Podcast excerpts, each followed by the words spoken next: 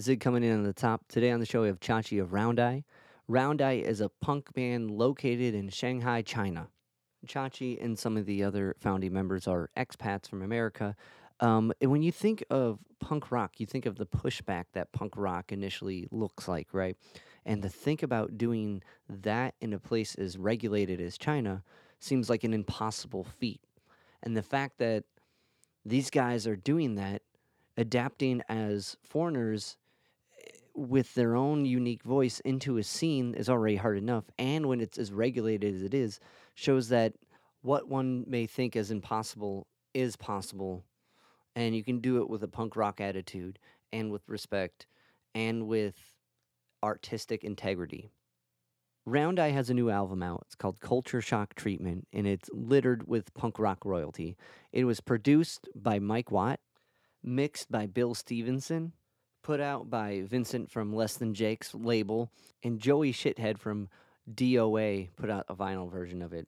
And the record slaps. We're going to listen to Culture Shock Treatment off of Culture Shock Treatment by Round Eye.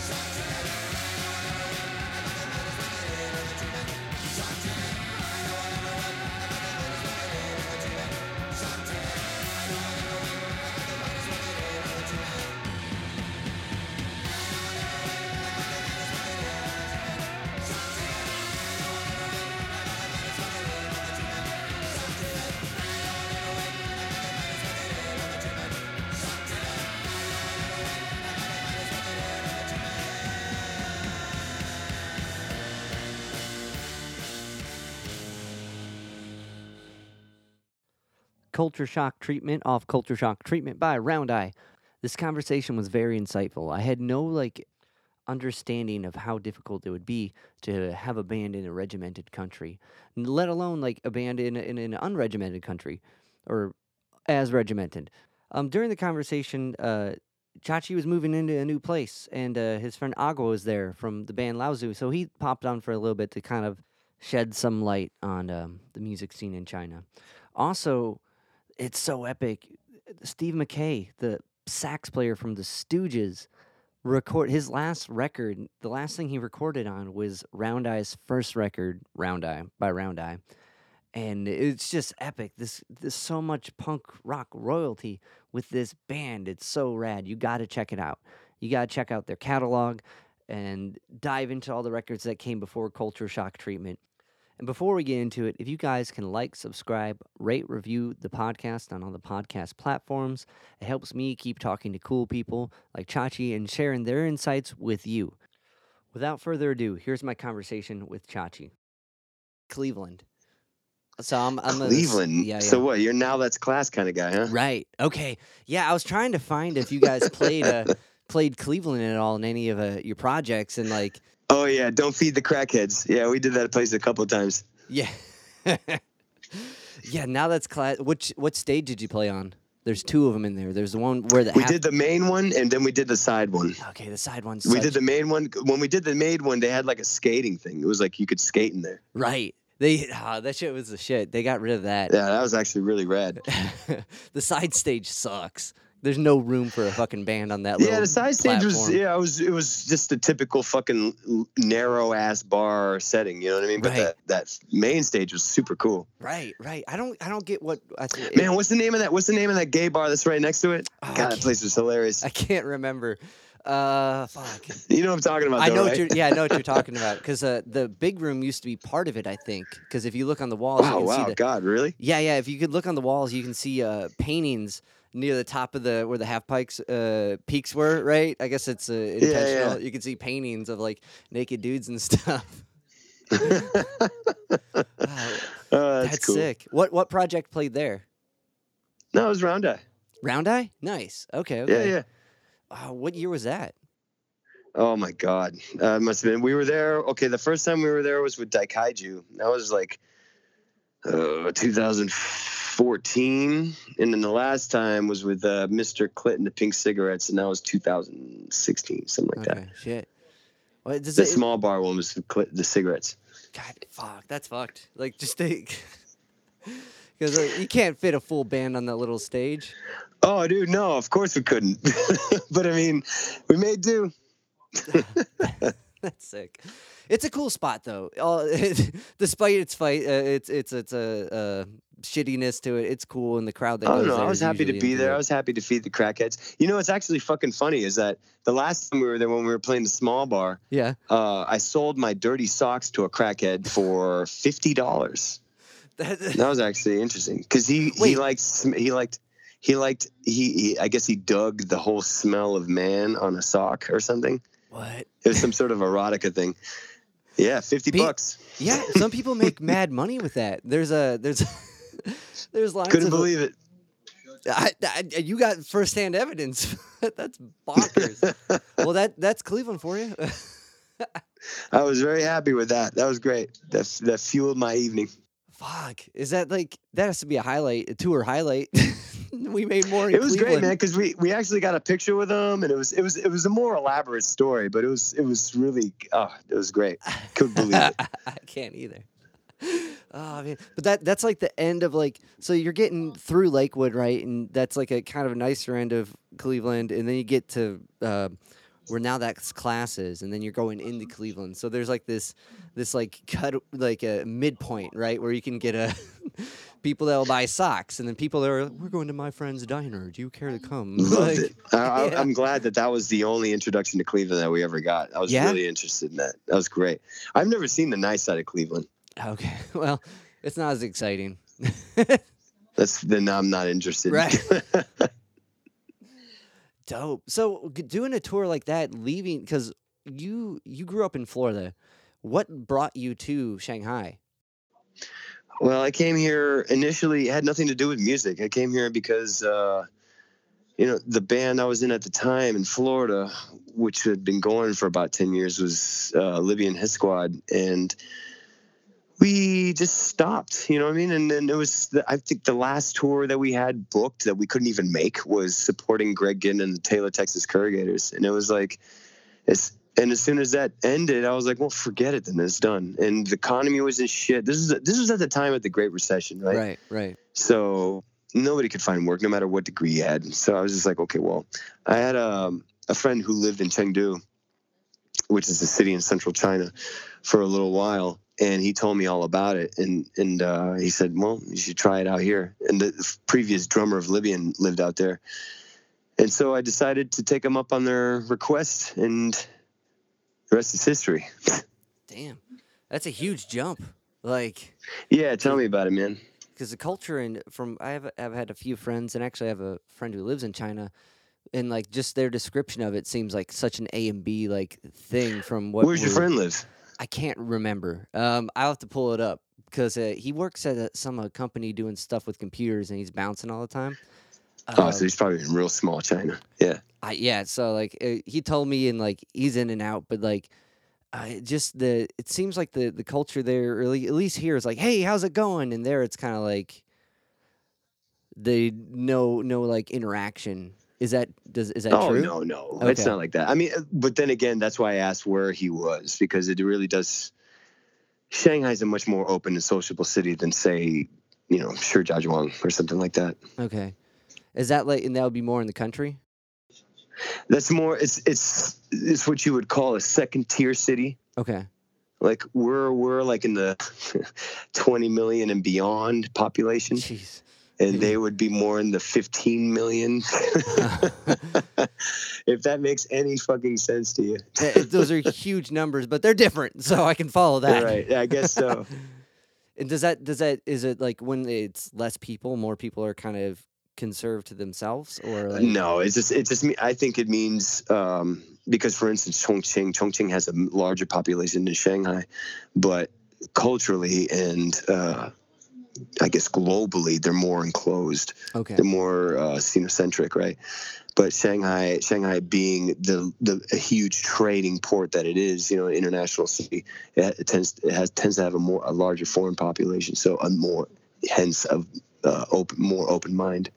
Okay, well that makes sense because uh, it's an export and more people are coming through, and it's not right. like a, more people are coming through. It's the same thing with Hong Kong and shit like that. Oh, okay, it's because it's interesting because like from what I understand about, I mean Shanghai, Shanghai had a like a jazz scene in the twenties. You know what I mean? Like this, Shanghai used to be like a uh, like the place where the people in Hollywood used to come and hang out on a you know if they had a week off, they would go over to Shanghai and just chill. That's sick. At a huge jazz scene. Yeah, it has a large history of that kind of like foreign involvement. Where I live is called the French Concession. You know what I mean? Oh, so. okay. That well, that makes sense. So it's it's like a it's like yeah, a, yeah. So it, uh, it's embracing it as opposed to is uh, um, um, shunning it to a degree. Yeah. yeah, yeah. I mean, definitely more than most of China for sure. Interesting. Are you a jazz guy? Yeah, for sure. I was gonna say like the self-titled Round Eye album is Coltraney and funhousey as fuck. like, oh yeah, man, I, I'm I'm obsessed with that shit. Who are your guys? If you dove it, like, are you sax? Albert Ayler. Okay, nice. You know what I mean? Or or Ornette Coleman. Okay. You know what I mean? Like, of course, Coltrane. You know, like right. God, it's just. Uh, to be alive in the early to mid 60s for jazz for me that would be some sort of a weird That'd be witnessing the birth of Christ. That'd be really amazing.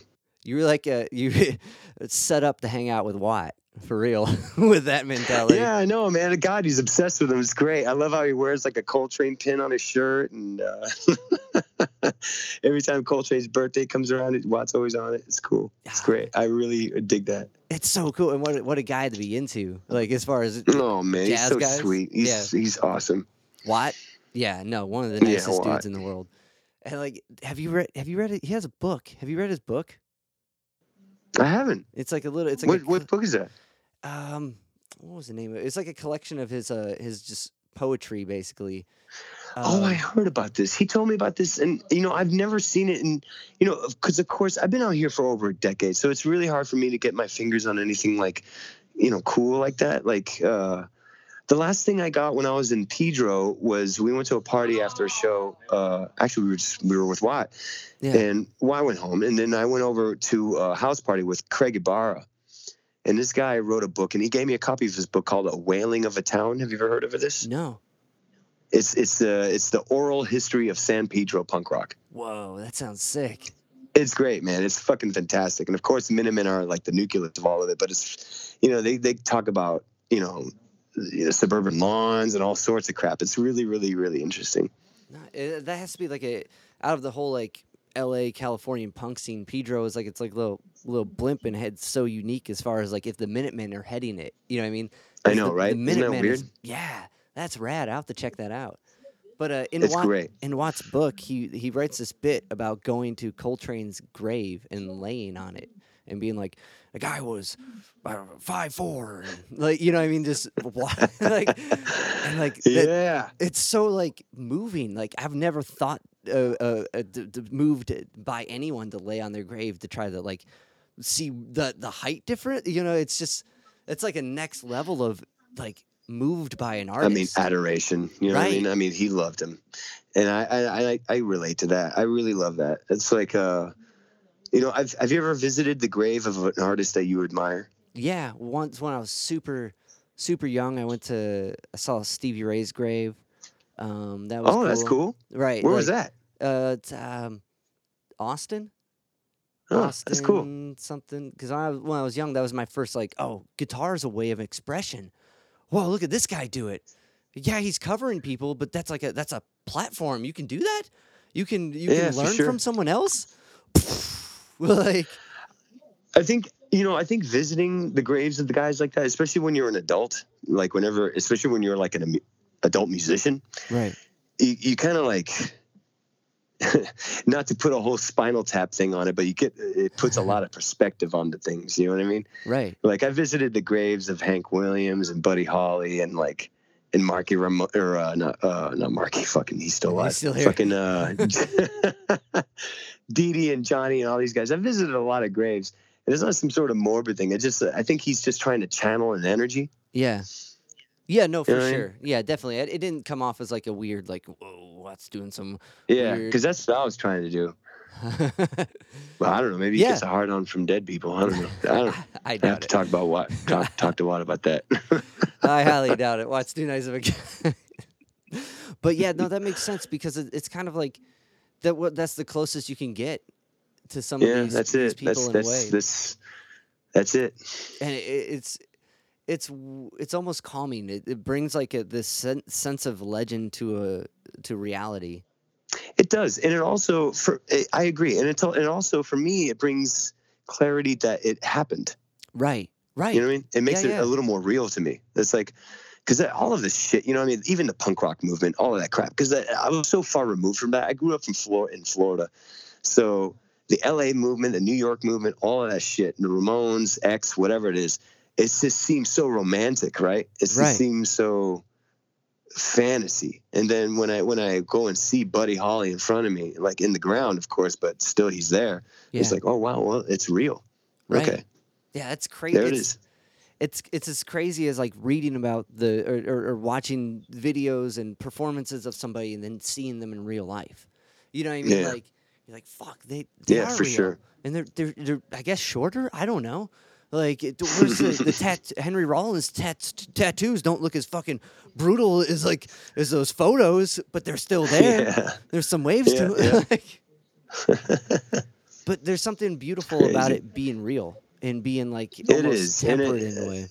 it almost made me glad that there was uh, um, that those artists in particular happened to have wanted to have a gravestone in the first place because most guys just get fucking you know ashes and you know Yeah. but but uh, uh you know it made me appreciate it it gave me a place to uh i guess worship if you will No, That's sense. cool. Yeah, no, that's awesome. Yeah, that's only I haven't. I've been want. I wanted to go to that place in France where like Morrison's at. I've been there. Beetho- Yeah. I saw where Morrison was at. It was weird because like Morrison's kind of like kind of like the neglected stepchild. He's kind of like buried in the clutter. Yeah. Oscar Wilde's got the spotlight. Yeah. and Chopin, you know what I mean? Yeah, yeah. Well, you know, the, Which rightfully so, I suppose. right, right. Nobody gave a fuck about the Lizard King in France. well, compared to like yeah, you know, Liszt and like all those guys have been around forever. They probably had more time to take up some room. Squeeze Jim in It's so crazy though. In that same in that same uh, graveyard in Paris when I was there, they also had the dictator of the Dominican Republic. My mother's Whoa. Dominican, so she knew Yeah. about the shit. And they, when when he died, his name's Trujillo, And uh, when he died, they, the Dominicans didn't want him buried in that in, on their ground. They were like, "Fuck this guy, get him out of here." Right. So he fucking he buried himself over in fucking uh, in Paris. in that in that was that called Chanté Lizan? What's it called? Anyway, that place. yeah, that's fucked. And uh, it's, amazing who's in there. yeah, that's wild. Yeah, no, that's a goal. A goal to go there one day. I've I um, I don't really get to travel too too much because I I'm a teacher and I read that you are too. Um, I, te- am. Yes. I mean, plus you can't really travel now, right? You know, right. Well, yeah, but aside from that, you know, like trying to trying to write off the excuse of booking some weird shitty shows to go somewhere, like that worked. Now I can go. But like, uh, aside from that, I had weekends. Right now, that everything's Mm. shut the fuck down. But um, what what's your uh, what do you teach? I teach music at Nice. an elementary school. Nice. Same. Same. I teach pre-K. Really? Yeah, pre-K to senior high adapted uh, lessons for kids with autism. Oh, that's great, man. Yeah, no, it's super rad because I get to like to make like uh, uh, rudiments like fun in weird ways. Yeah, for sure. Oh man, I could totally see the fun in that. That's cool. Was it what? So what's it, like? You you said pre-K, right? No, no, no, elementary. Elementary. so I'm okay. just above that. Yeah. okay. So sweet. So well, then you get to do like fun shit. You can be like, how's that been? Well, yeah, I get to. I, you know, because I, I wouldn't be able to. Me as a teacher, I wouldn't be able to. I, I'm glad I'm in the in the area that I'm in because after after about fifth grade, kids get a little too self conscious to kind of hundred you know percent. let themselves loose. You know what I Yeah. mean? yeah. So you know, even to fucking sing, they're like, "Oh man, I look like a nerd" or something like that. So I'm just like, ah, "Poor dude." Oh, the middle school years. They're so.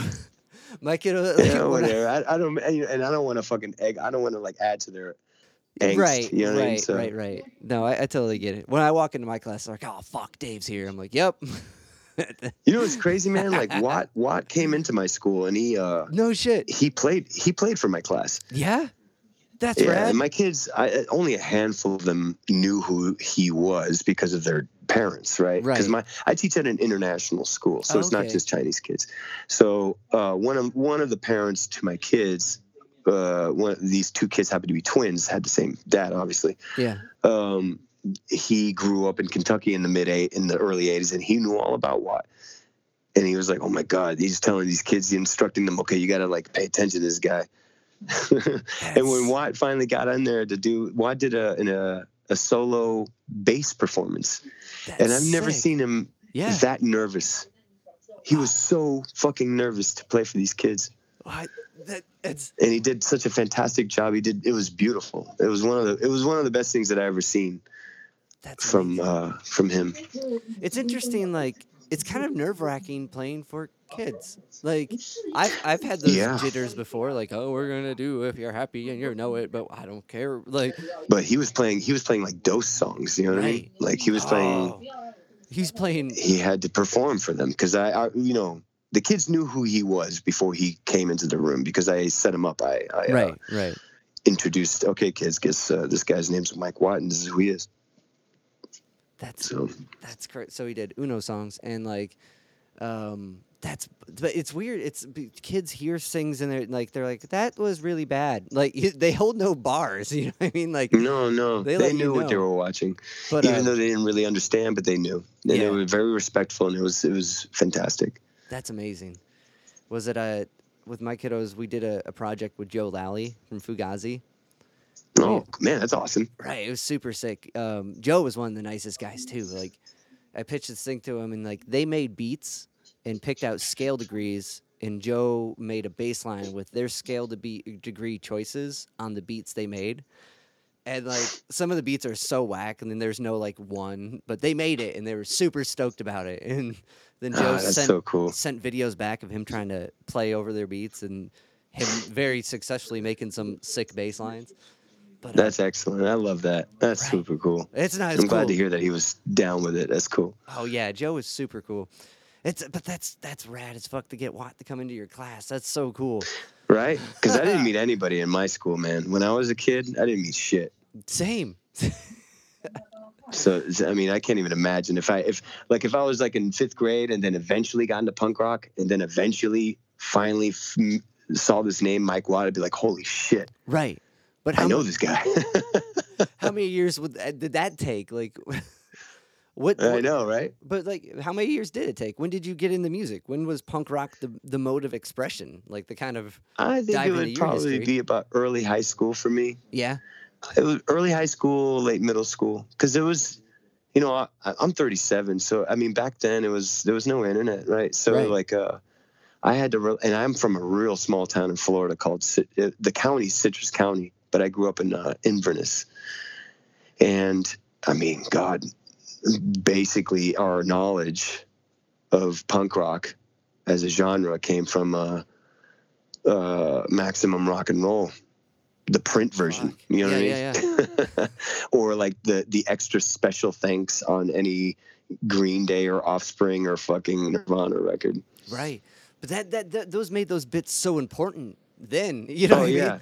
Like, I mean, that, I mean, I, I tell this to anybody. That's why. That's why I prefer buying physical records, just because. Just, not even because of the music, even because of that warm glow you get from the fucking needle hitting the fucking vinyl. Yeah, whatever. But the text that they put, the the packaging. You know, these guys, Yeah. they leave a lot of clues to who you're supposed, who you should listen to. Right. You right. know and, what I mean? and even who they are. Like, And who they are, and, and what made them what they are. You know what I mean? yeah, So it's like they leave all these clues out there for you to discover. You just got to look for it, I agree. and I like looking for it. Yeah, it's fun. It gives you something to do when you're listening to it and something more to Hell yeah. analyze. and I feel like I'm more, you know, um uh, I feel like I know the artist that I'm listening to a little more. Right. So I, it makes it, brings me closer to the music. I don't know. Yeah. I mean, that's just me. No, I think Yeah. it makes sense because you one, you're getting it on two like uh, dimensions, right? You're getting it on like sonically and visually, you know, and that's like Like I can't even tell you how many artists I found because of the special tank thanks section. I found literally probably at this point 250. like Fuck. specifically Yeah. from that list. You know, I mean? it is Yeah. like the most benign, stupid list that they put at the end of the record. Oh, thanks a lot to you know Jello, and I'm like, who the fuck's Jello? And I look it up, right? right. Are, are you? Uh, are you? Uh, do you know Jello? Have you guys played with him We before? we're acquaintance. Yeah, we Okay. we've met him before. Because there's a, I found a, a picture of him wearing a, a Libyan Hit Squad T-shirt. Yeah, yeah, yeah. That he was. he that- we saw. That was probably more because that was in the '80s, right? I think so. So yeah. that was probably more towards him with uh, Tongue of Volscian, that band, with their Gotcha. song "Libyan Hit Squad." Uh, okay, okay. Is that what inspired? Like I the got name? to know him through Round Eye when he came out to a Round Eye gig. No shit. That's cool. What was it In like San know Jello? That dude's a character. Oh no, yeah, it was fucking fantastic. It was. uh I mean, he definitely stopped what was going on in the room when he entered. You know what I mean? That's sick. Nice. Yeah, it was cool. You And it was great because uh, he bought a shirt and it was he really enjoyed the show and he was really he was a real sweet dude, man. Yeah, he is a real sweet dude. right. No, I love how like I don't know those get like him and Watt. They get that it's important to keep doing it and give back. Like with Watt's radio show and like with just his involvement with all these acts that are asking anything really of him. And same with like Jello. Yeah, like th- there's so many like they understand like they're like what they mean to people maybe like not in like the grandeur way but the, what it would mean to them and that's super super cool because like it keeps everything going I agree. And what I like about them, those two are very prime examples of that. Is that it's it's you know, there's very few East Coast examples of what those guys are doing. I mean, maybe Ian MacKaye and those guys in Right. DC, but like that West Coast thing, those guys were onto something very, very huge. It was SST and Alternative Tentacles. Uh, I don't know if we'll see another thing like that again. It was just like kind of paving the way for everybody, you know. i agree no i think i think there's a i think maybe there'll be a bunch of little attempts to do it but it won't hit as hard as like as, No, no, no, for sure, absolutely, you know. for sure. I know, uh, and it's happening to this day, right? right But with that movement, with that national huge movement that they Right. had, it was Right. it's amazing. Yeah, no, it's God. absurd. It's it, and I think it has it has everything to do with lack thereof internet. You know what I mean? Like that when Yeah. you got that, this is what it was. Like, oh shit, there's no way to like look up. Kind of had to work for it back then. Right, right. But it also meant more because you had to find it. You know what I mean? Yeah, like, because once you found it, you you un, you know, as soon as you found it, all of those years of looking kind of like flashed before your eyes, and you're like, okay, well now I'm here, and then it really made things worth it. yeah, no, and and it's it's it's I don't know, it's it's, a whole different experience, and like it, it and it, I find myself like uh because of the growing up before the internet and finding music without it, I or or uh, or uh, whatever if it was comics or whatever thing I had a remote interest in. I don't just look for a title. I have to go to a physical place and like dig through the crate. You know what Yeah, I mean? man. Like I mean, everybody, it's it's like it's like a scavenger hunt. Everyone likes that, right? right, the finding of the It's all, it's it's not it's not the end result that you're really most proud of. It's the journey. You know, it's it's like Yeah. so fun. Yeah, and oh, kind of bounce bounce out of it, but with uh with the new record, Culture Shock Treatment, that first song, like you get you guys get into the, I, I would say the chorus of it, and that's got a real Dead Kennedys vibe to it. Yeah, sure. Like, well, you know, you're hitting you're hitting the like the diminished thing. You're getting some crunch to it, and there's some like rad like um um uh, what were they? What's that sound I'm thinking of? Like a, the theremin esque sound in the background. It's fucking sick. It's like a probably keyboard. Yeah, yeah, yeah. Yeah, no, that track, the kind of bounce from from looking for records to your newest record, like that track hits hard. Like, and it's such an it has like this sick like '50s vibe, but it jumps into all these different like like amazing elements of punk put together in a unique way. Um, I mean, we, we chose that to be the first one just because we thought it would encapsulate what, because we don't play standard, you know, just one type of punk rock. You know what I mean? right. And also, and also, it has the message of you know where we're coming from. You know what I mean? Yeah.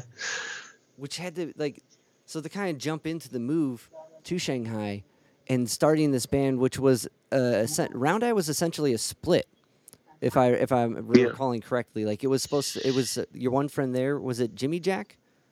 yeah. Okay, The drummer. so uh, He. Well, we were just trying to finish the record that Libyan started. oh okay, so Libyan Libyan began a record, and we had Greg in on one of the tracks, and we are like, well, this is kind of a shame to let that shit go to waste, right? Right. So, and that band just disintegrated, and I was like, well, I might as well try to finish it, and then at least I can bookend that yeah, band with this release, and then when we finished the bookending, quote unquote. I was I realized that I really liked playing with these guys and decided just to keep going. And it was a different enough sound that it wouldn't feel like it was a continuation of Libyan. gotcha. Do you know what I'm saying? yeah, yeah, and with a whole new environment, right? And a whole new like And with China, right? Right. and with a whole new like, well, these are the guys. I can't imagine it'd be hard to, or I can't imagine it'd be easy to find like a whole new cr- uh, band like that. Uh, I don't know. Was, uh, you know, at that time it was surprisingly very easy, but it was, yeah, it was. I think it was just kind of seren. It was just, it just happened to be that way. nice. No, that's some. Sometimes got you just know who it is. Like, I, Yeah. but uh, diving into the Shanghai scene and like playing in China, how big of a like was it easy? Like because I like w- looking at some of the the the noted punk bands from China like uh, SM uh, ZB like they ha- yeah ZB right. That's Yeah. what I said. I said I don't know. Um, but um, No, no, I was just finishing. Yeah, SMZB. And uh, yeah, there's like PK14, Cars Carsick Cars. right. But like Um, SMZB was, has like this this vibe of like a um this almost like Celtic vibe, almost like a like they got bagpipes and shit. And like Yeah. you guys are coming in there with this cool like 50s vibe. Like was it hard to like cuz the the SMZB is a huge deal as far as the punk scene in China. And you guys like you played with them and shit. But like how was it getting into that? Was it easy? Well, um, there's a lot of things to consider. Uh, in terms of just getting into it, in terms of just meeting these guys and getting involved, as soon as you take yourself seriously and be, you know, and you know, you're booking your own shows and you're doing it the right way, and you know, you're touring and playing, they'll they'll come they'll come to you and they'll they'll take notes. So we met SMZB by opening up for them because they heard about us. You know what I mean? Gotcha. um, so it was a quick and fast friendship with them. And as soon as they see that you know you're a serious, you, you're not fucking around, everything was cool. Uh, in terms of in terms of the bureaucracy and politics of playing in the Chinese scene, that is extremely difficult, and it to this day is extremely difficult. And the laws change all the time. For a foreigner to play in China is no easy thing. It's like you have to go. For instance, uh, where are you from again? You're from Ohio, Cle- right? Yeah, Cleveland. Okay, so in Cleveland, if I were going to play, if I were, say Cleveland, say my situation in Cleveland was the same. If I were going to go play a now that's class, I would have to find a thousand dollars just to fucking pay for the fucking foreigner permit to get my ass into that bar and not arrested, and then I would have to have a seventy percent tax cut of whatever we made from that fucking night, and then. We have to have an agent from the Ministry of Culture there to kind of monitor things. Fuck. Yeah. it's a bitch. It's yeah. a fucking bitch. damn. and, and so that's why a lot of the a lot of the tours and a lot of the bands foreign bands Mhm. they just do it they just say fuck all that and just do it under the radar right, but how do how, do you, so how does that happen? well you just don't report it you just don't put it Oh. online so that means you're not gonna you can't put your you can't use any sort of social platform to sol- sell your tickets right. that means you can't you can't advertise your show on a social platform in Chinese media, like uh you know, Yo Yanchu or anything like that. You can't do all of these things that the normal local bands do to get people into their into their shows. So you got to take a different route. Right. What is it? Is that like is that like DIY paper passing? oh, it's DIY. It's old school. It's what you so know. sick. you know? Yeah. Well, It's so it's it, but it makes things extremely hard. right. And there's always that possibility that somebody will come and see what you're doing and report it to the ministry, and then you're done. Right. or you get a 20,000 kuai bill and that's about $5,000. Yeah, but s- still, that's a shit ton of money, especially. if- I, the, Hell the yeah, it front, sucks. Front the one. Did that ever happen to you guys? no, but it's happened to a lot of other friends of ours. Yeah. We got lucky. And I think I, I don't think we got we we just happened to have you know when we first moved here it was I mean it was 10 years ago, right? So it was like there was something called guanxi, which means your relationship with the with people. And so you have good guanxi or you have bad guanxi. And if you have good guanxi, that means the right palms are getting greased. That means the right the right local sheriff or right police person or whoever's supposed to be looking at that club at that particular time is turning a blind eye. And so, you know, that came into play a lot of times. Nowadays, with Xi Jinping, it's gotten a lot harder. So we have to kind of go by the books. Fuck. Well, I guess I guess that gave you enough time to develop up to that, right? Because you had that kind of. Good, I guess, but the thing is, the laws change every year. Oh, okay. So it's like, it, it's always changing. Damn. And we don't find out until it's too late. We're like, oh, well, but we did this. And then they say, no, but you had to do this. ah, that's fried. you know what I mean? It's a Yeah. bitch. It's a real bitch.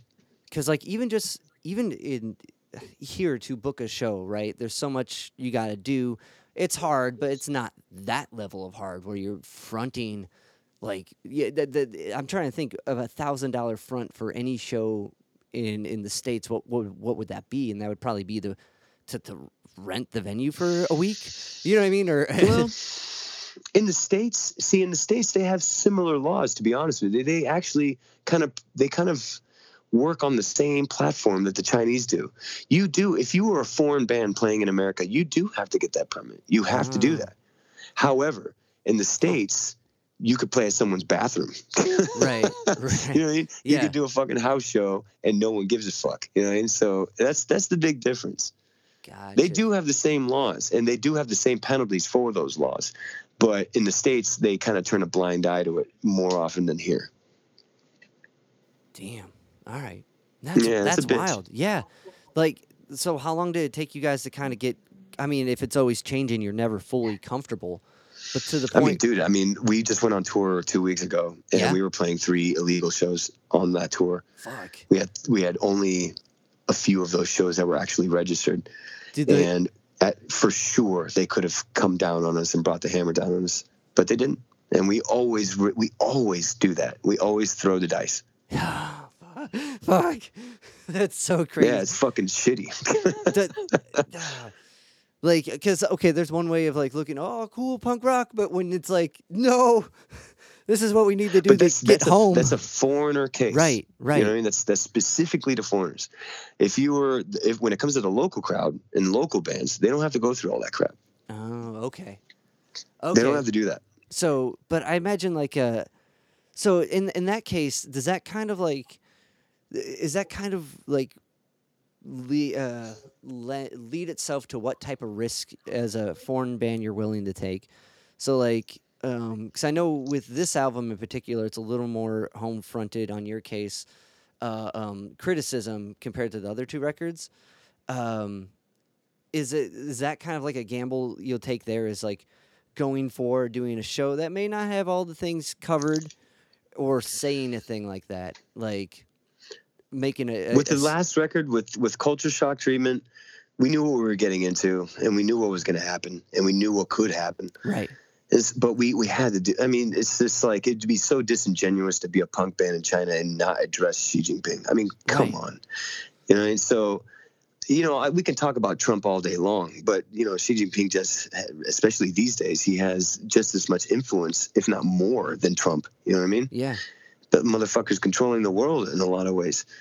And so we we felt we had to do it, and regardless of the consequences. So it was just a gamble.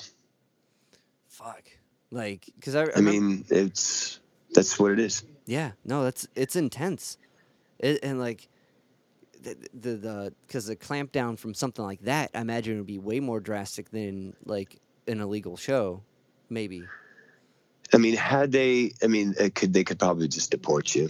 Okay.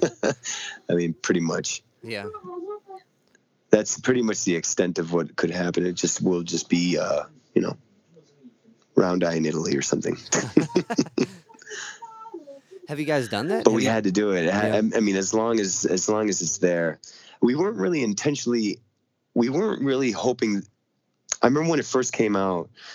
Uh, we didn't want it to go on social media in China because social media in China and social media in America are very different things, right? And not in America, in the West. yeah And we were trying to avoid it, right? We were trying to avoid posting on fucking uh, on in the Chinese platforms, but it made it there anyway. You know. Well, I mean, I guess that speaks for itself because the album fucking kicks ass, and like the fact that it got there by itself or by word of mouth is, I guess, how you want it to get there. You know, I mean, I guess so, yeah. I mean. I'm happy it's there, but I'm also like, okay, well, when's the other shoe gonna drop? right, right. Was it and so Watt produced it? How did you guys go and record with Watt, or did it was Yeah. it just yeah? no, no, it wasn't like a phone in thing. We uh, Okay. we went to Pedro. no. Okay, sick. So what? Man, I can't imagine Watt in the studio. What was that like? yeah, Like it was great. yeah. Watt, um, what's great about that was uh, Watt was experimenting as well. He was kind of trying something new because him and Pizzo, Pizzo is uh, the organist, I think, that works with him and the Second Men. Right. And was on the second And rock opera. Pizzo, it was at his house. Yeah, right. And Pizzo was constructing a new studio. Him and it's called Casa Hanzo. And uh, th- we were kind of the guinea pigs for the studio to get it going. Yeah. I think we were the second band to ever record there. And so they were kind of working out the kinks as well, you know? And, uh, and, you know, and Watt just, you know, Watt told us before all this crap happened, he goes, listen, if I'm going to produce this, you guys got to be kind of, you know, let go of the reins you know, at all, you know, just completely and let me take over. Oh shit. which is which is kind of weird for a lot of people, but for us, we were just so stoked to be working with him that Right. we were just like, well, fuck it, dude, whatever. Yeah, let's do it. What was so like? Wow. Like, how? What did Watt? What what's some like Watt isms for in that setting? Because like, I I did a, po- a t- talk with Watt for like four hours. Right. I did it f- like Watt. Yeah, I go. believe it was that long too. right Watt can go and like every Mm-hmm. every like you're taking notes because like he talks No, kind for of like sure, because I mean, he's done everything right. right well and just like everything he says is like a bit of like a well like he, he kind of talks like a minutemen song like this well packed bit of information that's coming actually- at you that's true. rapidly and like For sure. which is yeah, the exact conversation I was hoping to have with him. But like my mind was fried at the end of that. I'm like, I I got so many weird perspectives now. So like I can't imagine. Yeah, he in- can definitely spiel. Right, he can definitely spiel. You know what I mean? but uh, in that recording setting, like, what are some like spiel takeaways? Like, what's some like spielisms? Um, you know, I, we were so focused at that time that we were really, really, really concentrating on what we were doing. That we really like. We knew he knew what he was doing. We knew that we could trust him. So we just went in there. I mean, we were like practicing at least. Oh my God, we were practicing so much before that came up. And as soon as we went in there, we were just a machine. And and uh, if he had a suggestion, we would just kind of switch gears, and it was the conversations we would have would be after playback and after when we were not doing anything with music when we were buying a fucking sandwich from uh, that that bees that whatever that place is down the street that deli and uh, then he would tell us all of his crazy fucking stories about everything in the world and every famous musician you could possibly think of. And what was what was especially nice with Watt, what always is very nice with Watt, is, in our case, is that our first sax player was Steve Mackay, and uh, yeah, who was I don't know if your Yes. listeners know, but he was the sax player for Funhouse of the Stooges, yeah, and so we would talk kind of pretty intimately about that and about the Stooges' life and about how you know you know about how Steve mentioned to him about us and all this other stuff, and it was it felt very intimate. It was cool. It was like almost uh, when I see Watt now, I don't see Watt anymore. I see just Uncle Watt, you know. So it's like it was it was our it was a very very fortunate gift that we had this Steve Mackay history. that's amazing.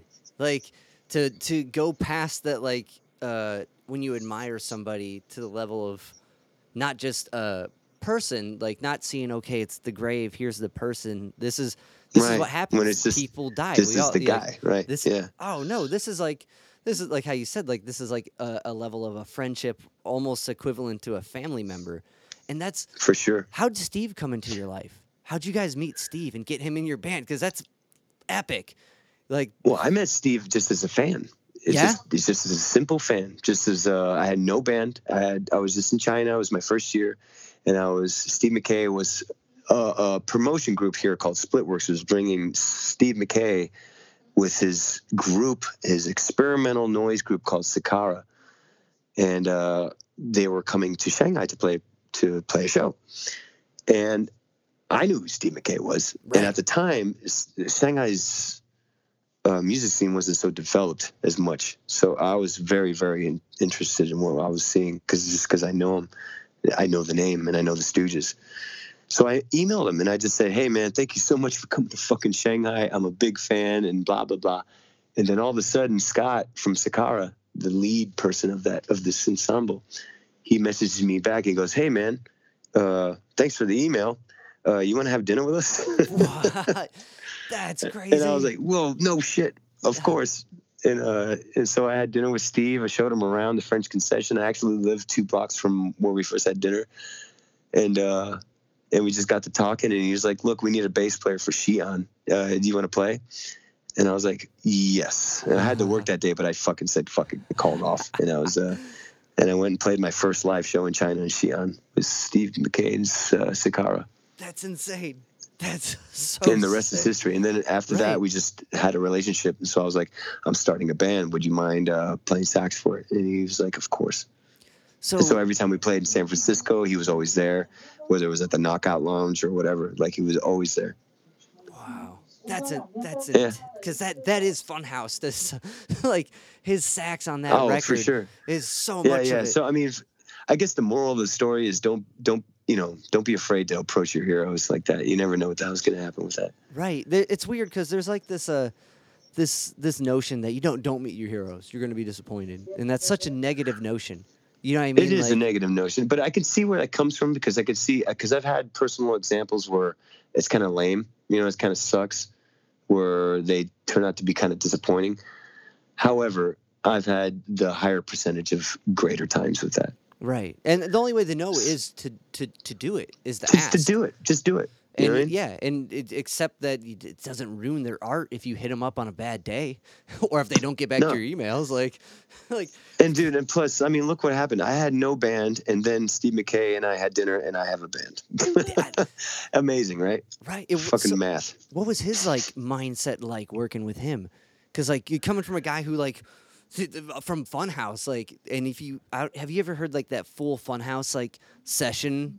Uh, yeah, the uh, box set. Right? Did you ever listen to that? Yeah. Um. Yeah, That's yeah, it's- I've heard it. Uh, it's, lot. amazing. Yeah, it's a lot to take in. Steve. Steve was a very unique soul, man. Like Steve, we were fortunate to work with him, but he worked with a lot of people. Like when Steve was here, Steve actually already had a friend that was here. His name was Jeff, and he owned a bar here called a pretty popular blues bar called Beatty's. And um, Jeff is an old school cat from San Francisco. He was a former hippie, and he knew Steve actually. Those guys knew each other. Damn. So we went over there, and Steve did a you know an impromptu jam with our sax player, and uh, I was I was there, you know, getting wasted with him, and I was watching this happen, and I was like, God, you know, it's just amazing. This guy, he hasn't. I'm sure he hadn't seen Jeff in several decades, and all of a sudden he's hanging out with him, you know. Yeah, and just able And to. Jeff has a weird connection to the residents and stuff like that. So it's like, yeah, yeah, That's it's it's wow. It, like it's interesting with like I have you dove into like uh um traditional music from China? sure. Like Like what? Like I just like just like I I because I've I've tried to learn a little bit of it just to I I personally like to see different cultures and like see what tonalities they pick and like you can the the, the pentatonic thing's a thing right? And like there's like a, if from what I understood from this uh, um, intro kind of book there's like these elements to all these five notes right? And like and it's uh, where I can't remember all the all the bits to it but it's interesting that it's it's almost essentially like the the blues scale, right? The pentatonic bit. I think they use the major pentatonic, um, at least in the traditional stuff. And Yeah. it- the to like be able to like just jump in, like th- has that fallen into that? Like I don't know. I don't know where I'm going with that. I'm just more Has that fallen into like how Round Eye makes music? Or yeah, round eye, or even just watching Steve interact with someone who has more of a traditional like or like no, because when local- Steve okay. when Steve went in when Steve was doing his thing when I saw him when Yeah. he was doing Sakara, is he was doing it was straight up experimental noise project. okay. Okay, That had it, it didn't have any sort of Eastern influence at all. gotcha. Uh, when we did it, when we were doing our thing, we were more towards we didn't we didn't fuck around with like uh, Eastern Eastern chord progressions or anything like that. We didn't really want to because we didn't. I didn't, you know, I didn't really feel comfortable with that, Right. and I felt it felt like Round Eye making music like that would have been a little disingenuous. No, but that- I mean, I'm surrounded by it. yeah, You know what I mean? no, that no, And actually, to be honest with you, most of the acts in China don't really use that scale anyway. got okay, interesting.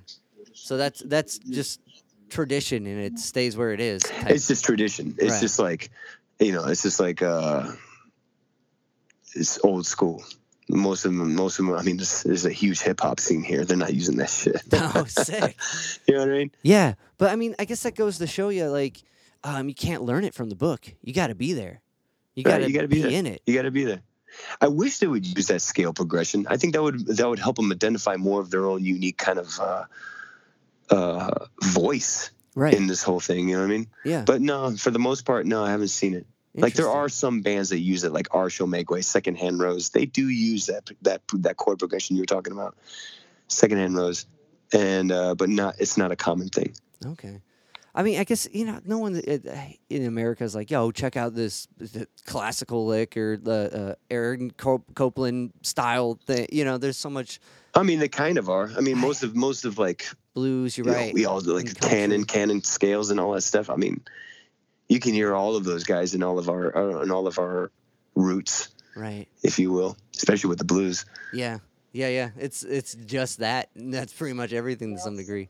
It's I, I don't know. I, I find that interesting and like learning how different music systems kind of get their essence of tonality and trying to wrap. Sure, it's interesting, it? like. Indian and Arabic. I mean, it's Right. like it's crazy. Um, So with the with the self-titled album that Steve was like on almost every track of Round Eye, Mhm. like I I'm trying to grasp the concept of that record, and like it's like it goes through all these movements and then hits a song and then goes back to like a center tone, where that like free jazz comes, you know, like at least really uh, blossoms, and then it it kind of goes through a movement like that again. Um, it, what's the narrative? What am I missing? you know that uh, every time i think of that album that was uh for me personally that was a perfect represent- representation of what shanghai was at that time Yeah. i mean it was a complete wild west it was there was no rules it was everything was gray area and everything was extremely dirty and just the the free form of it all was just so fucking fantastic. I, I, I really loved that time. That was my favorite time in Shanghai. And when we tried to apply that to music, uh, it really helped that we had people that were willing to think outside of the box and go crazy with noise, such as Scott from Sakara, Steve, R. Stevie Moore. You know, they were just really ready to play with it. And we haven't really we haven't really done anything as abstract as that first album since then. That was a lot of fun. Well, I mean, with a person, a lot like of that- drugs, man, and a lot of bad drugs too. You know what I mean? I mean, Uh, really shitty drugs, Yeah. like the worst quality cocaine you could probably absolutely think of. It was fucked up. Fuck. All right, maybe I'm starting to understand a little bit more of it. It was insane. It was fucking crazy. but I, yeah, it's hard. To, I can't imagine like going to from like a record like that, going to perform it and going to continue from that because it's from how you're describing it, it was such like a loose cannon time in in your experience there, and that sounds like a good reputa- a representation of it. Like to to move on from like vastness, I guess you have to get more concise. So it makes sense why the next few records got a little less uh, spacious. Spacious. Well, the next record's got a little more focused. I guess would be the word. Would be probably because Livio joined our bass player. okay, so And more- Livio kind of brought a whole. eh, Livio's very a little rigid sometimes with his with his uh, not rigid. I, I would say I would say more. You know, he's just a little more controlled. And he's willing to ra- you know pull me in whenever I'm going to absolute fucking crazyville. You know what I mean? yeah, And which, but music, music wise, musicality wise, it forces me to focus on on technique, which is great. And uh, it's been a wonderful addition. It's been awesome. Do you uh as far as like technique, like I, I don't know, my bass player is the same way. Like I play in a band called Sea Level and like letter C dash, it spells out Cleveland. I've done the bit but like um I, I throw all these weird tunings and shit and I'll get caught up in trying to make this thing work and he'll be like, dude, it's gotta be this. You know what I mean? Like it, it's such a, a blessing to have someone kind of be that like Right, dude. I mean, because uh, look, uh, Captain Beefheart would have been a complete mess without his band. You know what I mean? Like right. he needs, you need, you kind of need some sort of a lens on there. So it it's it does help, and it's and and it's been. And it, what's really great about that is I've been able to like. Um, okay, so that's how Livio is, and, and this is how I am, and we've been able to kind of feed off of each other with that, and the musical relationship has been a real blessing ever since then. That's that's and that's the point, right? That's the point of the, the band is to have everyone Yeah, come for together, sure. share your share to your vision of whatever idea is spewed out. For sure. that's but with the with the with the experimentation of the first album i mean that was there was just a, a heavy romance with that i mean it, it's if you wanted to hear what china was like at that time i mean that was goddamn, it was a gnarly ass time and that was before xi jinping jesus christ yeah, fuck. Did you guys ever play um, D twenty two or or Vox or any of those i went to d22 uh, we played vox many times yeah. we played vox the last time we played vox was with smzb Oh, okay, and the okay. dickies actually Sick. Nice. That was a good show. Um, D22 was a year, the year that I arrived, and I went and I saw a couple shows there. And uh, that was like the last heavy movement of Beijing. That was like the last big one. That was like the whole scene of Hedgehog and Carsick Cars and Right. part PK14 and you know a lot of those guys. The PK fourteen, those guys rock too. The, I, I get Yeah, like, they're great. They're a really good band. Uh, Yang Hai Song. He's the one. He produced half of Monster Vision No shit. with okay. Steve. He was he was Yeah. actually the last guy to see Steve, last producer to see Steve alive. Fuck. Fuck. Well, uh, So, like with those two gigs, right? With a, a D22 gig or a Vox gig, is that one you would have to get a permit for, or is that an underground gig? Anything, anything. If you're Anything? if I'm playing in your room, if you Fuck. lived in Shanghai, and I'm, Yeah. playing, and I'm playing in your fucking bathroom, I need a permit for that shit. That's fried. That's so fried. It's fucked, dude. It's fucked. Damn. But because I know those are s- like th- those are the notes. So if we could be playing Mercedes Benz Arena, you know what I mean? Yeah. A fucking where Elton John was playing, or we could play be playing in my bathroom. I need a permit. so like you guys did the, the whole like underground tour with the boys from the UK. Yeah. And the, I, I Yeah. tried to find the, there apparently there's a, a sick article about it that doesn't exist anymore. But like that was oh, a there was uh, Razor Cake did one. Razor, Razor Cake? Cake published the diary of our saxophone player, Oh, okay, okay. Pete have, to, Jackson. I have to dive into that. there- it's called "What I Learned Getting the Boys banned in China." That's what the title was. Noted, because like apparently there was a Vice thing, and like I couldn't find that.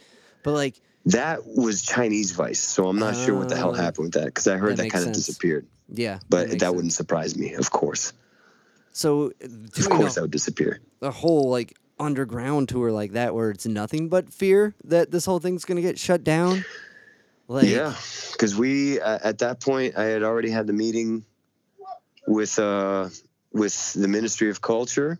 yeah, They already told me the consequences. They already put me aside and said, uh, you know, this is what's going to happen if you if you continue. And not only to us, the thing with the problem was is that the consequence would have affected the bars we were playing at. Hmm. So the place where these guys were, these businesses would have failed, would have been under, you know, they would have been arrested. that fuck. Yeah. And, Yeah. And so it was very heavy. I mean, it was because that's not the police. That's the it's like the FBI of China. Yeah. What it- what's fuck, what's a meeting like that like? Aside from intense. It sucks, man, because they don't talk about shit until about an, uh, 30 minutes until you're done. So it's like three hours of them just talking about bullshit. Mm, Like I remember, I remember when we were there, our guitar player at the time, his name it was Gil Lao Bi. Yeah. And his Chinese is fantastic. My Chinese is like it's nowhere near as his. His Chinese is like really, really good. So they were just talking about tea. They were just talking about tea for two hours fuck. what kind of tea you like, where's the best tea in China, what kind of tea that guy likes, uh, so on and so on and so on. And he had a manila envelope in front of him. And, and while they were talking about tea, he would open the envelope and leaf through the pages. And the pages were Xerox copies of uh, this contraband flyer, our passports, pictures of our social media posts. You know, knowing that we were looking at this, talking about tea. Yeah. it was weird. It was like uh, psychological bullshit. And then at the very end of the meeting, he was like, "Okay, well, look, you guys can't play, and you're not going to play. And if you do play, this is what's going to happen." Oh, shit. That, it's yeah, like it was shitty. Yeah, that's a whole psychological trip to try to maybe like what what can you tell by someone who drinks what tea they drink? I bet there's some like narrative It had that. nothing to do with tea. It Oh. had nothing to do with tea. They were just kind of chit chatting. okay, they're They were just kind of they're trying to disarm you. mm, so you loosen up. In Oh, fact, that happens so often that it, when you go, when people go, it's commonly known as having tea with the ministry. If you go and talk to those guys, Fuck. yeah, it's it happens a lot. That sounds terrifying. It was not fun. the, with like the bunker gigs that ended up happening, like, um, were they I mean, we pre- we basically thought we were done. I Yeah. thought, me personally, I thought I was getting deported. I thought it was it was over. So I was like, okay, well, might as well do something. And the boys are here. I mean, the boys were actually there in front of me. You know what I mean? So Yeah. I'm not gonna. I, I, we had to do something. right. We had to do something. Otherwise, we were just gonna stick around in Shanghai and just, you know, stare at me the whole time. You know what I mean? So I was like, fuck it, let's do it. Let's fucking do this. And so we just decided to just book these underground shows. Told everyone, look, leave your fucking phones outside of the uh, of the gig. We'll take care of them. Just enjoy the show. And so, uh, you know, like a hundred people at a time. It was packed each time. Sick. And and they were in venue venues, right? Or were they like No, no, no, no. Like tiny, tiny bomb shelter practice spaces. sick? China has a shitload of bomb shelters because of the Japanese invasions, right? Yeah. And a lot of those bomb shelters were turned into practice spaces and rehearsal halls and concert halls. So, and even like discotheques and clubs and shit. Yeah. Uh, one of these practice spaces is where the boys decided to, where we would have their show. That's awesome. Like, I, I that to find like those hole in the wall venues and art galleries and like rehearsal spaces that are underneath a lumber yard or whatever the fuck are always like the coolest spaces. You're like, oh, it'd be sick to have a show here, but no one's gonna go underneath the, through the woods into the lumber yard unless it's something like that. That's. No, they will if that's the only choice. Right, right, right. Wow, and it, uh, that's just that's the most punk rock badass way they handle it, even though with, with all those like horrible like consequences. I'm so stoked I, that I'm glad it happened that way, but it was terrifying when it was going down. yeah, I bet now now It it's way cooler. really scary. Yeah, now it's Uh, nice. Uh, I even imagine like the yeah. Then how many shows was it? Uh, God, I think it was four. Four. Originally, the whole tour was Agwe. Yeah. How many shows was the boys tour? You mean the it was supposed to be like five, Yeah, six, but got canceled, so only two, Beijing and Shanghai. yeah, Beijing and Shanghai. Okay, so there's like two shows in each city, so it was f- four shows in total. Gotcha. Damn, that's terrifying. But I, I and even I imagine after those four shows, or so was it two a day or was it four days? It was four days. So yeah, after that fucking week, for the next month had to be like terrifying. Oh yeah, man. I thought I, I wasn't calm until they were off Chinese soil. When they were gone, I was Yeah. like, okay, well, fine. Fuck. And what was it? You know, How did those guys take it? Were they like, yeah, let's do this? they were or- fucking fine, man. They Yeah. were like, uh, the boys. The boys are kind of used to this kind of shit. Like Yeah. those guys have been. They actually said when when I told them the news, they were like, "Well, this is kind of like the boys' curse." I guess I guess they're used to this kind of thing happening to them. I mean, even in the '70s when Elvis died and their distribution was disrupted because they were on RCA Records, yeah. and when Elvis died, RCA dropped him because they wanted to publish more of Elvis's back catalog to cash in on his death. And so they lost their deal and they lost all that. I mean, it's Yeah. they took it very well, surprisingly. And I think they took it even better because they actually played in China. Right. I think they would have been it would have been a much very different story had they not played if they were just stuck here. have you uh, have you guys played with them out in the UK or because like I feel like I you guys one time a, we Round I played in London, and John John Plain came up and played uh, first time with us.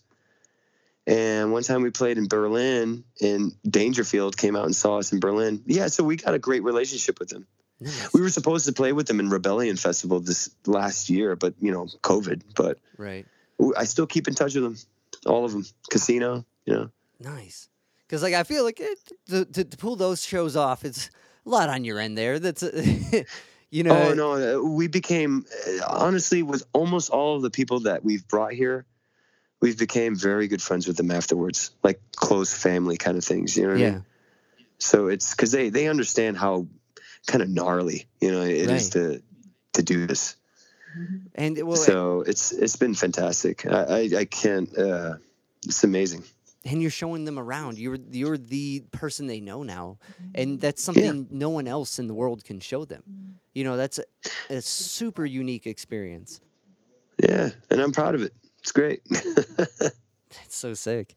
Um, with uh, oh man, the North Korea bit. Like, not too many bands can be, not too many people can get into North Korea. How'd you guys pull that? that was sort off? of an accident. yeah. That was uh, Huh? North Korea. We went to. We were going there just as tourists at first. We were just me and the drummer were just kind of going because apparently it's very easy for Chinese people to go to North Korea. I mean, back then it was Oh, very okay, easy to okay. just be a tourist going over there. As an American, especially at that time, it was very difficult. And we they confiscate your passport. They give you a new North Korean uh, substitute passport. And uh, while we were there, because we were there, it was me, Jimmy Jack, Bob, our old bass player from the first EP, and uh, and a friend of Jimmy Jack's, and we were there hanging out and we were filming and, they, and then they told us to delete pictures take pictures delete pictures whatever. Yeah. we can take a picture here can't take a picture here. Um and then we said you know what? Well, fuck it. Let's make a video here. Let's just make a let's just put it all together and see what we can do. And then we asked them and we said look we're a band and we want to do this. And is it okay if we do this here? And where can we do this? And they told us the exact place we can do it. And they let us roll with it. Only 15 minutes at a time though. We couldn't we couldn't film past 15 minutes. Huh. after because too many people kind of congregated around us and it was Oh, causing okay. a like a, a scene Yeah. and so we'd film for 15 minutes then we'd stop and then people would disperse go back to doing their thing then we'd start again Wow. That's so controlled. Like, oh But dude it's, it north korea sucks man it was awful it was like i couldn't i couldn't believe how awful that was it was like the weirdest twilight zone shit i've ever seen but in a way, i like, can't believe people can be controlled that way yeah, no, that's absurd. Like, like, but in, in a way, it's it because it's so punk rock to be like, let's make a video here, but also so punk rock to be like respectful in that way. You know what I mean? Like, Yeah, I mean, because you know, look, we're there, right? You know, Right. I didn't want to fucking. I knew where we were. yeah, You know what I mean? So I wanted to see if we could do this, you know, a little bit the right way. I didn't want to fuck them up too much. I mean, there's some footage in that thing where it was illegal footage, but uh, it was just because you know there was a lot. The people of North Korea are very, very sweet and kind. They were really nice to us, and they were like, everywhere we went, we had these two North Korean guides. You know what I mean? yeah, I remember. I remember at the end of the trip. I'm so glad I didn't do this. I remember at the end of the trip, I was thinking uh-huh. I'm going to give our guide a little gift, like a little mixtape of rock and roll, just like a 50s rock and roll. You know, what I mean? right. Had I done that, that could have caused like an international incident. You know, what I mean, I could have. That girl could have gotten in trouble, and I could have got. I definitely could have gotten in trouble, and who knows what would have happened to her. Fuck. It, was just there was never a moment when we were there where we forgot where we were ever. That's that's intense. Because It was just that, so oppressive. that doesn't seem like it would be an international incident to give someone a. I know, just to give of- someone some music. right. You know what I mean? But it, it would have been really hard. Fuck. Yeah. Damn. It gave me a lot of respect for for China, though. Actually, going to going over to see that because China in the '60s and '50s was very similar to that. You know, in the whole cult of personality thing with Mao Zedong. They're going through that right now with uh, with uh, uh, Kim Jong Un. You know, Yeah. Yeah, that's. I mean, I It's guess crazy. that is a, a perspective uh, to take, at at least a, a better perspective of where it's at. Like, it is. Yeah, I mean, of you know, of course they have their own problems here, but like it's it definitely is not as bad as it could have been. True, true, and that's that's pretty amazing. That's pretty amazing. That like, because I when when Howard reached out to me to talk with you, and I was like, oh fuck, this guy seems this story has to be intense, and like they go from like Florida to all these like environments where to do the punk rock thing is ten times more challenging. To you know what I mean? Because Yeah, that's the, that whole thing is against uh, any you know uh, not i mean okay that's defining what punk is and like it's not always against shit Well, it just goes. but- it kind of puts to the limit. It puts the test. I see what you're saying, and it's true. It's, you know, yeah, it's a type of music, but the whole lifestyle, you know, bromide that people usually bring up when it comes to this kind of genre of music yeah really comes into play whenever you see it in action like this. yeah well that's that's You know, and what are people willing to risk to do this? right So it's and it's and then when you finally do it, when you when I saw those people, you know, kicking ass at the boys concert and you know, hundred feet underground, it really it bring it makes it all worth it. It's awesome. It's amazing. that's insane yeah i don't that that that's like the purest it can be right just everyone there for the reason to be there not not i don't know not even that it's against even though it was kind of against what was allowed but like uh just to embracing that energy and that critical thought of uh, that, Yeah. that that music usually tends to spark that's It's so just it's nice to see that it goes. It actually really does go beyond music. It's really cool. that's so badass Man, and this this th- your new record like kind of in cap like going back to working with Watt, Bill Stevenson mixed it, which is even more punk rock royalty thrown into the mix here. Was Yeah. that did you guys go with him to mix it or did you just like send tracks? No, well, I mean, sort of, not really. We went to when we were on tour. The last time we were on tour in the states, we were on tour with MDC and Verbal Abuse, and uh, one, we, one of our dates was in Colorado, and that's where the blasting room is. Sick. And we know Bill Yeah. Because we toured with the Descendents here in China No shit. and supported them on their main thing here. And when we went over to America, we ran in. We, you know, he was in Colorado. He was just hanging out, and you know, we went and got breakfast with him. He came out to our show. He was like, "Man, I haven't seen MDC in fucking thirty years or whatever the fuck." I don't know. These guys are, you know, it's, this is like the, you know, they're they're uh, the originals, right? Right. And so anyway, he comes out and uh, and we hang out with him. We have breakfast, and he comes to the show. And, and then the next day, we're talking. and We're like, you know, we're making an album, and uh, Watts producing it. Would you mind? Uh, is uh, he goes? Well, do you mind if I work with you on that? And I was like, well, yeah, sure. We were actually going to ask you. Sick. And uh, he was he was just happy to be involved. He goes, you know, and I think I should be involved with it. He, he said that he should be involved with it as opposed to the other people at Blasting Room because he knew that we were going for an old school feel, quote unquote. Nice. And I was like, and I'm like, dude, I'm not going to argue with it. That's fine. Yes, sir. yes, Mr. Stevenson. no problem, man. Man, No problem, dude. how how was it supporting the descendents in China? What was that like? that was a lot of fun. That was a lot of work, but it was a lot of fun. And uh, it was it, we had some okay uh, one. It was there was a lot of logistical problems with that tour because the Descendents brought their own sound guy Okay. with his own sound mixing board, right? okay. Which is an insane nightmare when it comes to uh, you know just a guy like me helping bring people in Yeah. as opposed to some major company. You know what I mean? Right. and uh uh and you know a merch guy and all these other guys so we had to you know and there was a lot of logistical things that went wrong. Like for instance we were in beijing and uh bill had you know he requires his own drum set but the motherfucker who we rented the drum set from didn't show up to the fucking show on the day of right? And so we're just like what the f-? he's gone. He, we can't get a hold of him. Luckily somebody came at the last minute and brought the drum set. And uh it was it was and then when that show was going down in beijing it was at mao live house in beijing the new one on the outskirts of the city. Um a fucking agent from the ministry of culture showed up to the show and he was looking he was threatening to shut down the show because the opening band hangnail their drummer was not wearing a t-shirt or, or was not wearing clothing on his upper part of his body and he had tattoos and so they were threatening to close the whole show down. So we had to go through that. You know what I mean? And it was just like, it was a fucking, it was so much stress with that tour. It was crazy. And you never know when Yeah. that shit. But luckily, everything went through. There was a typhoon. You know what I mean? Between we missed our last date in Shenzhen with them opening up for them. They made it, but we missed the the flight because there was a fucking typhoon that came in and uh, threatened the the airplane. Wow. Damn. But That, that It was insane. It was nothing. Nothing that should have went right went right. But luckily, the shows went off. You know, I mean, they Yeah. played. It was a whirlwind tour. It was really hard. But they did it, and they kicked ass, and they were super, super cool the whole way through. They were awesome. Everything was awesome with those guys. I mean, they just it seem like fun dudes. When you like, oh man, it was the first time I ever saw them too. Me personally, and Yeah? I was like, oh, this is amazing. This is so great. that, it, that's sick. Like I, so I did just a, stoked to be there. I chat, I did a. It was cool.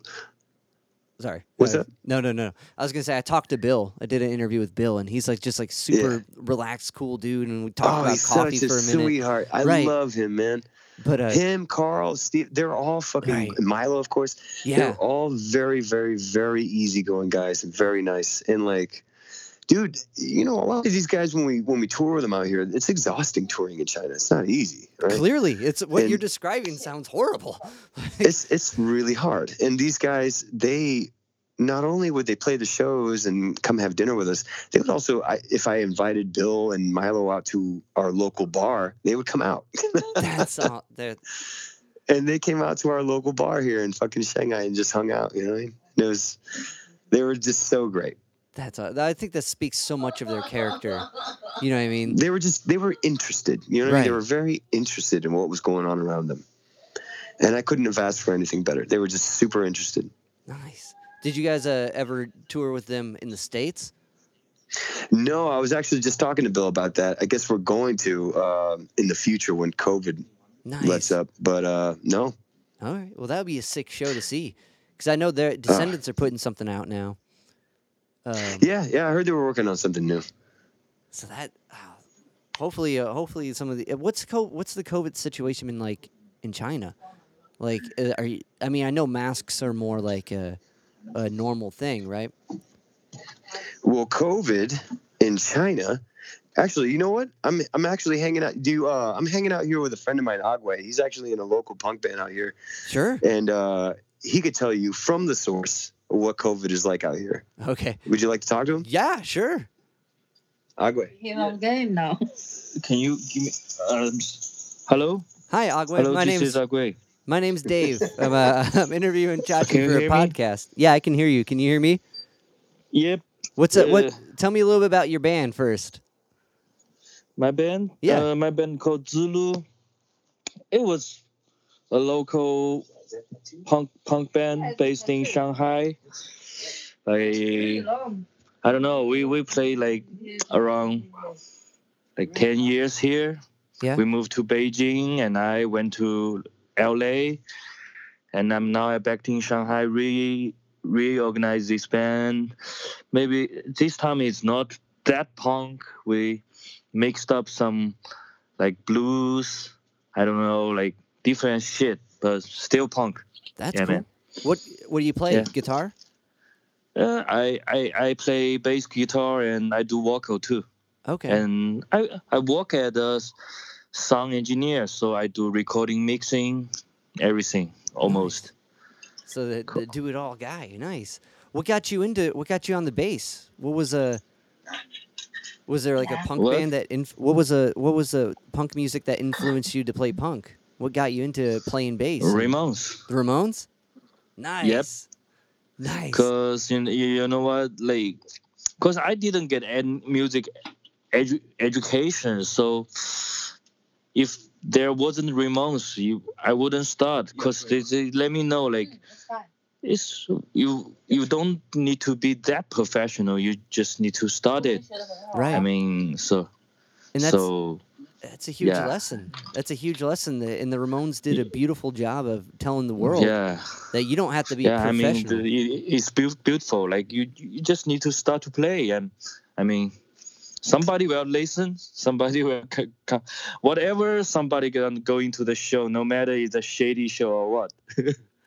Yeah, apparently there's quite some that can be shady. Like, but uh, you're right. You're right. What, um, do you recall what Ramones song it was, or just the Ramones in general? That what was the what was the tipping point that was like? Um, I'm sorry. Can, you- can you say it again? Do you recall if there was a particular Ramones song where you're like, I can do that? Uh, I mean, I record the Ramones song. You mean cover or something? Yeah, yeah. Or, or I didn't record Ramones song. I do my. I record my original one. Like, Gotcha. Okay, so it was Yeah. inspired from it. Um, Yep. uh, yeah, but uh, I re- we covered this song in the live performance, but I just didn't record it because they record. I can I cannot do better than Ramones, you know. Right. So No, it's a good point. Like, no reason to do what they already did. Um, mhm. What's a so Chachi said you were gonna let me know about uh what's what's COVID like over there? How fried is it? How fla- I'm sorry, I, I How how messed up is it? How messed up is it? Like how crazy is it?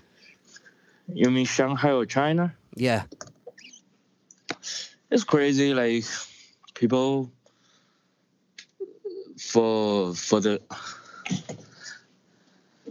the country is like, yep. It just they block everything. It's just like uh you, like 10 years ago you can smoke weed on the street all kinds of ban uh, now if you want, want to go to a sh- you want like if you want to have a show like you if you want to play you have to pay the government to do the like culture check check your lyrics, check everything. Like you need to pay like almost uh, like two hundred dollars US dollars. Damn. And how often does So- that turn out to be okay? How often are you turned down by what you record? I'm I'm sorry. How Uh, often do they like, approve it? How often, like when you send a recording, is it like, "Yep, that's fine"? Uh, pop, pop, probably like one week going through, but you can say dirty words, no, no anti, no politics, uh, Yeah. almost nothing you can say for punk rock. In Mercy, and and especially the the venue getting less and the band is more coming to like TV show shit.